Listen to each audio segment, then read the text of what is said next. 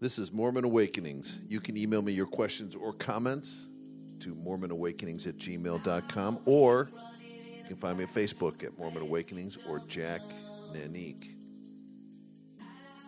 Welcome back.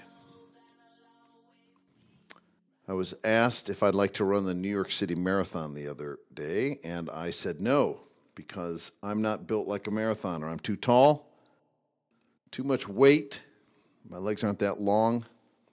It's not like I'm out of shape. I'm actually in decent shape. I just don't have a runner's build. It's just not for me. I mean, I could probably do it if I trained. I couldn't go do it today. If I trained, I could probably get in adequate enough shape to go do it.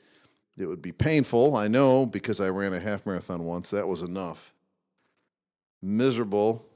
I also did the Mount Washington hill climb, which is a bike race, actually. Mount Washington is the tallest mountain on the East Coast.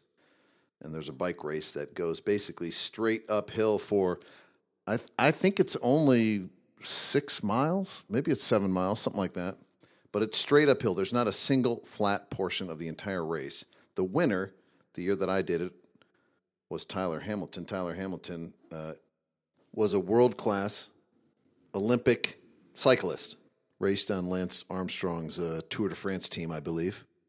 No slouch. I mean, a professional, about as good as they get in the world. So it took him 58 minutes, meaning he averaged six miles an hour going up the Mount Washington Hill climb. Six. You can almost walk six miles an hour. I mean, it's a it's a jog, but it's not a sprint. 10 minutes a mile on his bike. A world class cyclist. So unpleasant, straight uphill ride for six miles, seven miles, something like that. It took me longer than 58 minutes.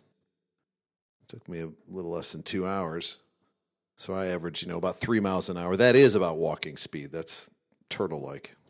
That was also a miserable, painful, horrible experience. Now, I like physical activity. I like playing basketball. I like playing sports. I like to run. I like to exercise. But if I'm doing something aerobic like running or riding a bike longer than an hour, then I get irritable, which is something I've learned about myself. So I've learned I'm not a marathoner. I'm not a Tour de France candidate. I'm built a certain way. I'm better at some sports than other sports. I'm not really a, built to do long distance, massive endurance type races where you need to be light on your feet, long legs in proportion to your body so that your legs are carrying relatively little weight, proportionately speaking. So I've done enough stuff like this at this point in my life that when someone asks me if I'd like to do the New York City Marathon to train for it, my answer is almost automatic no, no, thank you. It's not for me. Now, there are some people out there in the world who are insistent. Oh, come on, you can do it. Everyone can do it. You just need to try. It's mind over matter. Oh, come on. They attempt to shame you into doing something that you know is going to be unpleasant. In my younger years, I would fall susceptible to these sorts of enticements by these kind of people. But now I just say, nope, be gone, depart from me, get thee behind me. And why is that? Because I maybe know on the one hand, yeah, I guess everybody could do it if we really wanted to, but it, but it wouldn't be worth it for me. Wouldn't be pleasant, and so I'm not swayed by their pleadings or their shaming, or however you want to think about it. Their rah rah shaming. I'm not going to be swayed by that because I have my own training experience. I know my body. I know what it can do and what it can't do well. I know what it's more built naturally to do, and I know what it's relatively I know it's relatively unnatural for it to do. And so the rah rah persuaders, the people trying to convince me to do something that I know my body is not naturally built to do, those people don't have the sway over me now because I know. We've all had that experience, haven't we? We're pre- pre- presented with something, some sort of choice, some perceived opportunity, some kind of program. And there's some person out front, rah, rah, rah, rah, cheering us on, trying to convince us to do it using all sorts of positive and negative tactics, manipulations. It can amount to browbeating or shaming or but it, but it basically boils down to salesmanship of some sort. There's some person out there, we've all had this experience. There's some person out there driving this agenda to get us to do something, to get us to take some quote opportunity or to undertake some endeavor or to chip in, to put our shoulders up against the wheel and start pushing, there's somebody, it seems like, at least we've all had the experience where that's the case, anyways. There's somebody jumping up and down in front of everybody, rah rahing, the rah rah person. And it's hard to think clearly about something, to think objectively, given, given what you know about yourself, or given what you think you know about yourself, given what you're estimating, if it's something that you've never engaged in before. It's hard to think clearly about all these sort of things when there's some person rah, rah, rah, rah, rah, browbeating, browbeating, browbeating, shaming, shaming, shaming, encouraging, encouraging, carrot, carrot, stick, stick. When, when there's someone doing that all the time in your ear, it's hard to think. It's hard to hear yourself think.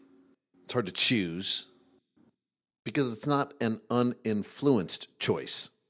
It's not a free choice because the raw rind gets all mixed up with what you're trying to decide to do or not, and it gets all confused, and, and then you end up trying to shut up the rah rah person while you're trying to decide whether or not you're going to do this other thing. And I remember as a 12 year old boy growing up in the Midwest in the church, a newly ordained deacon. I had three friends that I grew up with. We were all about the same age within weeks, so we all became deacons together. Our deacon quorum advisor was well intended. I'm sure his heart was in the right place. He was motivated by good motivations, I think. But he was a rah rah guy, and he insisted, insisted that we all commit to getting up on Sunday and bearing our testimony to the word. Of course, no one in the quorum wanted to do this, not a single person. Maybe maybe Quentin did. There was a guy named Quentin in the quorum. Maybe he did, but nobody else did. There's six or seven of us. So we all looked at him glumly, looked at the advisor glumly, that is, not not Quentin, stared at the floor, and were silent when he asked questions like, Well, what do you think of that plan, guys? How do you feel about next Sunday we all get up and we bear our testimony? And it's just one of those questions that you can't say no to, right? You can't say, well, no, I feel terrible about that. I think that's a dumb idea. It's a totally loaded question, and you've got to be fairly sophisticated and fairly mature in your thought process to be able to answer that question in the negative and yet at the same time not make yourself look like a jerk or worse, look like the rebellious kid who needs more attention from the ward in order to salvage his testimony because no one wants to be that kid. No one wants to be the kid in the ward that everyone thinks is faltering in the gospel. And of course, none of us at 12 years old were equipped with the tools. We were not sophisticated enough to respond to that loaded question from our earnest, well meaning, but our rah rah and somewhat clueless deacon's advisor. In spite of the fact that no one, I think, in the quorum wanted to next week get up and bear a testimony. But none of us had the clever arguments that you hear from grown-ups, from people who've been to college or graduate school or who have lived long enough to kind of say things in a way that preserve one's authority yet at the same time address the question honestly. Responses like, "Well, you know, uh, brother Jones, I sure would love to give my testimony next week, and I just might if the Spirit moves me, but I'm going to wait and see. I'll commit should the Spirit move me, and I'll commit in the future when the Spirit moves me to to bear my testimony. How's that? Does that work for you? Of course, that's a very sophisticated response. None of us were able at 12 to say that. And so the result was that we felt a little bit bullied, right, by the rah rah guy. Paradoxically, the rah rah guy who's trying to get us to do something that he thinks is very positive is actually sort of bullying us and oppressing us and robbing us in the process, paradoxically, of our free choice as 12 year olds because it's really not a free choice when you're 12 to be asked by a man in his late 30s or early 40s who's way more sophisticated in the church than you are by the way. And this guy in particular he was probably from Utah most of the leaders in the Midwest at the time were Utah transplants so his church pedigree vis-a-vis ours was superior we were just these half Mormon half barbarian Midwestern boys but the end result was that we didn't really have a free choice to bear or not bear our testimony during the upcoming fast and testimony meeting, did we? Our choice was much more loaded than that. It was agree to this scheme of his or endanger your status in the church, or worse, your anonymity and the presumption of the other members that you're a good, compliant, gospel observing young boy who doesn't need the attention, doesn't need to be put on the list, because that's the last, that sort of attention is the last thing any 12 year old wants. So, of course, it wasn't a free choice. And of course, we all agreed that next Sunday we would get up and bear our testimonies, irrespective of the question of whether or not we had one at that time, or for that matter, irrespective of the question if we even understood what a testimony was. You know, that's a weird term, testimony. We got to build one's testimony. It's a strange concept, even to this day, for me. For starters, why do we need to build a testimony? Why do we need to maintain a testimony? It sounds like we're building a case or building an argument for or against something. And maintaining a testimony never really made sense to me. What does it mean to maintain? That implies that we're going to keep something in its current state, like you maintain a car. You keep it exactly the same so it'll keep running how it's designed to run, but you maintain things that never change or evolve. Again, I think I know what they're saying when they say build or maintain a testimony. They're saying let's construct a thought process, a belief system that can guide us heuristically through the complexities of life. I, I, I get that. It's just that we don't build nor do we declare emotionally our understanding of any other type of knowledge. Nobody gets up and emotionally bears their testimony of the Pythagorean theorem, for example. No social status accrues to the first person who can get up and declare with certitude and emotion that two molecules of hydrogen, when joined with one molecule of oxygen, makes water. You know, there's no real conveyance of morale or, or no deep sense of identity associated with these other types of understanding, wisdom, knowledge, nor do you have to construct it. You just kind of know this stuff or you don't. And so constructing and maintaining and declaring testimony is, is a uniquely LDS, maybe uniquely Christian kind of thing. And it's so essential, essential, this declaration. And the stakes are so high. You know, Brother Jones conveyed to us the sense of this high stakes, critically important rite of passage of constructing and then declaring one's testimony. It was critical and we all felt very compelled to get up and share our testimony per this guy's scheme, which we did. And it was highly, highly, highly unpleasant. It just felt like such a phony, inauthentic undertaking for starters. It felt like submitting to the mob sort of in a way, so that that felt bad. There's something kind of Orwellian about the whole experience. And again, it comes down to this idea of what constitutes a free choice. Because the choice, as presented to me by my Deacon's Quorum advisor, was so loaded with carrots and sticks and agendas and unspoken sub choices and unspoken sub consequences that it really wasn't much of a choice, was it? It was a manipulation. It was almost compulsory, it felt compulsory. Because none of us at that age, at that stage of our lives, had the mental, verbal, emotional skills to extricate ourselves from being cornered that way. I suppose for the disaffected, that's what they're expressing. They're expressing feeling cornered by the majority, by those in power, by the leaders, by their parents, by the institution, and not being able to extricate themselves, not being able to, in a way, get out of it, either because they don't have the skills, the sophistication, maybe they don't have the confidence, whatever it is. And so it would have been more compassionate, in my view, for Brother Jones, as earnest and as wonderful as he as he was. And his name wasn't Brother Jones. I'm just using that as a as a proxy name. But uh, uh, but it would have been more compassionate for my deacon's quorum advisor at that time to listen a little bit, see how he really felt, talk a little bit about testimony, and then present us with a choice that we as 12 year old boys could actually make freely, confidentially, without recrimination and all the other social penalties that accrued with choosing poorly in my earlier example. This experience from my youth, as well as others like it, have shaped, deeply affected the way that I treat the youth in my ward when I teach them. And that's what I do now. I teach the youth. And I have for most of my adult life. I've taught either youth or children. This experience and others like it have shaped my thought processes, processes in other ways. The experience has forced me to consider whether the church is good or bad, oppressive or loving, fundamentally.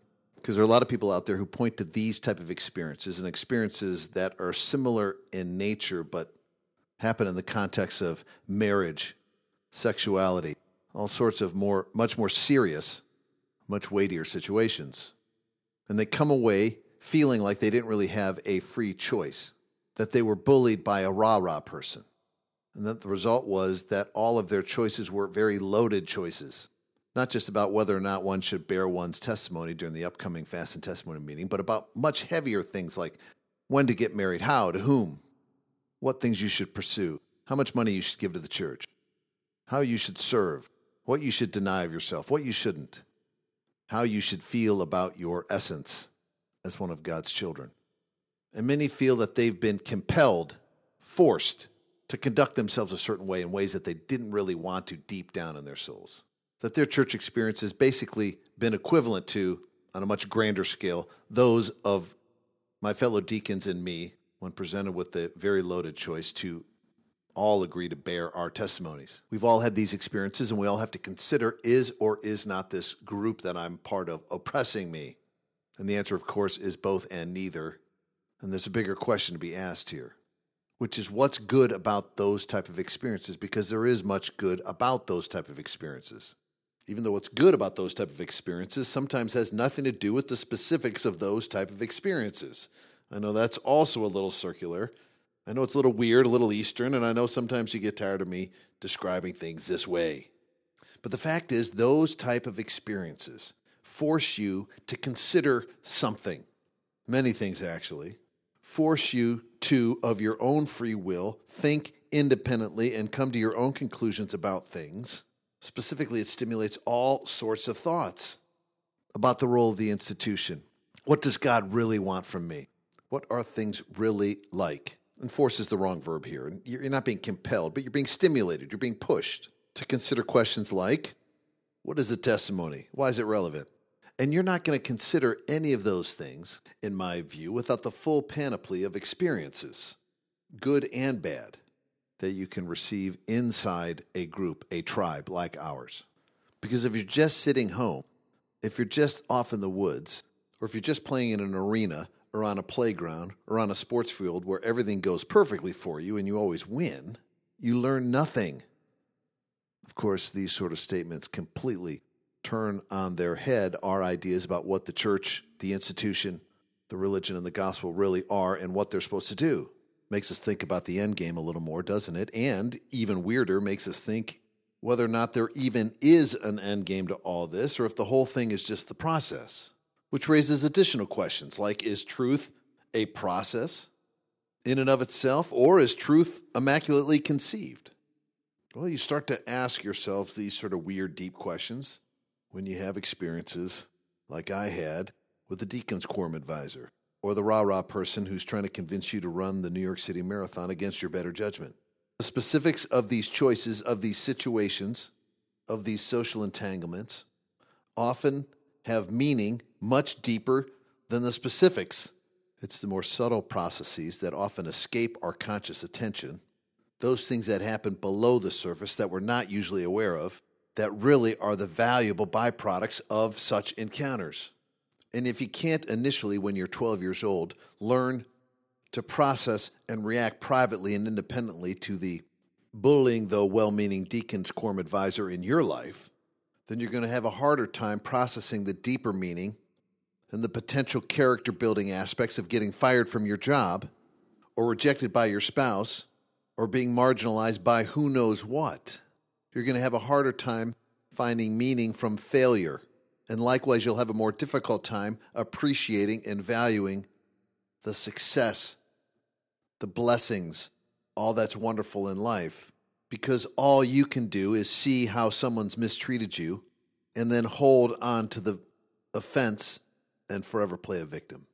And playing a victim never brought anyone happiness or peace nor did playing a victim ever enable anyone to love. Those are hard truths. Who can hear them?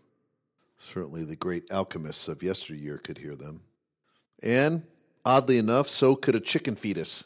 Chicken fetus could sure hear these truths and internalize them because the alchemist turns lead into gold.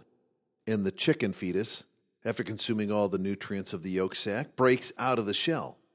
And so too must we begin to think about these processes of transformation, of magic, of turning what on the surface seems to be horrible, terrible mistreatment into a deep, profound understanding and gratitude for the independence that the experience brings, whatever it is. Like the chick, we need to break out of the shell sometimes. And what's interesting about chicks breaking out of shells is they have to do it on their own. If you help a chick break out of a shell, the chick usually dies because the act of breaking out of the shell activates all the systems of the chick's newly formed body the circulatory system, the muscular system, solidifies the skeletal system. And if someone helps the chick break out of the shell, then the, the chick isn't strong enough to survive without the shell. Well, that's weird. I like the chicken analogy because what we often do when we are at the receiving end of other people's stupidity is we build a nice little shell around ourselves. And I think that that's normal and I think that that's actually good. But at some point, you got to break the shell off.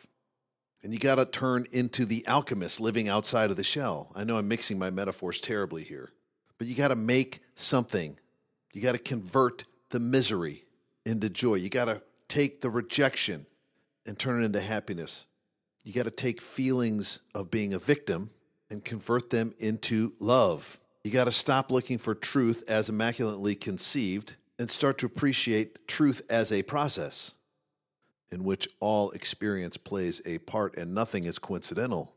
Well, that's weird, and I know that it challenges some of our most foundational ideas about what church and the gospel really are supposed to do for us. It starts to address, in a very subversive way, notions about truth claims and being chosen, of being a properly functioning member in the correct tribe. But all those notions are ephemeral, short term, and should lead you ultimately to transformation. And no one transforms screaming about how unfair life is. One transforms by asking why the experience was set up to begin with. These are weird ideas, I know, but the best people, the most Zen like, the most charitable, those with the most to contribute, seem to have figured them out. They seem to know that it's not the event, it's the reactions that the event produces. It's all the internal processes, all the things that the event forces you to consider. And force is probably the wrong word. It's just all the things that you do consider. You're not forced to consider, you just do automatically. And if you pay attention to those reactions, build upon them, be conscious of them, aware of them, then you, you start being quite grateful for the event, no matter what it is rejection, acceptance, bullying, love, whatever it is you get closer to what Shirzad Chamanian has preached for years and years and years, as articulated in his book, Positive Intelligence. And that is, namely, everything is good. Now, I know some people are going to be listening to this line of thinking and say, Jack, you're just making excuses for the bad behavior of others. You're accepting and justifying and indulging, allowing, however you want to think about it. You're, you're allowing or at worst fostering bad conduct by other people and saying, well, you just need to learn from it. And when really, these critics will say, the other people need to change. The other people need to learn and change their conduct. That it's as simple as that. This is sort of right. I mean, if you're a bully or manipulative, if you're like the Deacon's Quorum advisor, or if you're an unaware rah rah person, or you're manipulative or mean spirited, you've rejected people, you've mistreated people, misjudged them, condemned them, I agree got some work to do. As Jesus said, there will be offenses in this world, but woe to the offender. That's a true principle, but I don't think Jesus was saying it, emphasizing that we all need to wait for offenders to change their conduct. He was acknowledging, yes, if you're doing offensive things, you need to change your conduct. But the more important thing is how we all respond to the offenses, because there are going to be offenses. And if Jesus' life taught anything, it's how to respond properly to offenses. There's way more in the New Testament, in the gospel specifically, about how one should treat others who are being unkind, how one should treat one's enemies. And I think Jesus, by acknowledging that, that woe to the offenders, by acknowledging that offenders will need to change, I mean, he acknowledges that. He's throwing us a bone, but by acknowledging that, he's redirecting us back to the issue at hand for most of us, which is being aware of and being conscious of and learning from all the reactions that you're going to have to offenses. It's a heavy burden to take responsibility for yourself and your reactions when other people are so clearly in the wrong. To be grateful for the offenses because they teach you so much. To appreciate rejection. To appreciate when a spouse leaves you or you're fired from a job because of all the things it's going to teach you. It's hard to be grateful for those type of things. It's hard to pray for those who are the catalyst of these our toughest experiences. But this is part of the straight and narrow path to sanity and happiness and peace. Because if you're always railing against those who have railed against you, if you're fighting fire with fire, if you're not grateful for all of experience as good and beneficial, you paradoxically end up full of bitterness. That seems patently unfair. It seems patently unfair that God has constructed the world in which we live to work that way. Why should it be that I have the burden to make something positive out of a negative, rah rah bullying type of experience when I was 12 years old? Why is that my job? The answer, of course, is who else's job should it be? We have free agency, that's true, but it's our free agency personally. It stops the borders of our head or our skin or doesn't extend out everywhere to everybody. We can only control how we think, how we feel, how we respond. And no one else, likewise, can control how you think, how you feel, how you respond. That's a tough lesson to learn in life.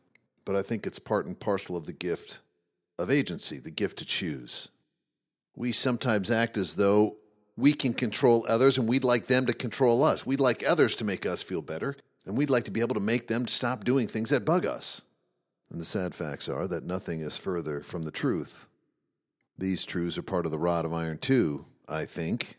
Should be part of our testimonies, should be taught more. Maybe when I get a chance to do those things, I'll remember. I hope so. Well, I've gone on far too long. Hope you found something interesting here today. Please do email me your questions or comments to MormonAwakenings at gmail.com or find me at Facebook at Mormon Awakenings or Jack Nanique. Until next time.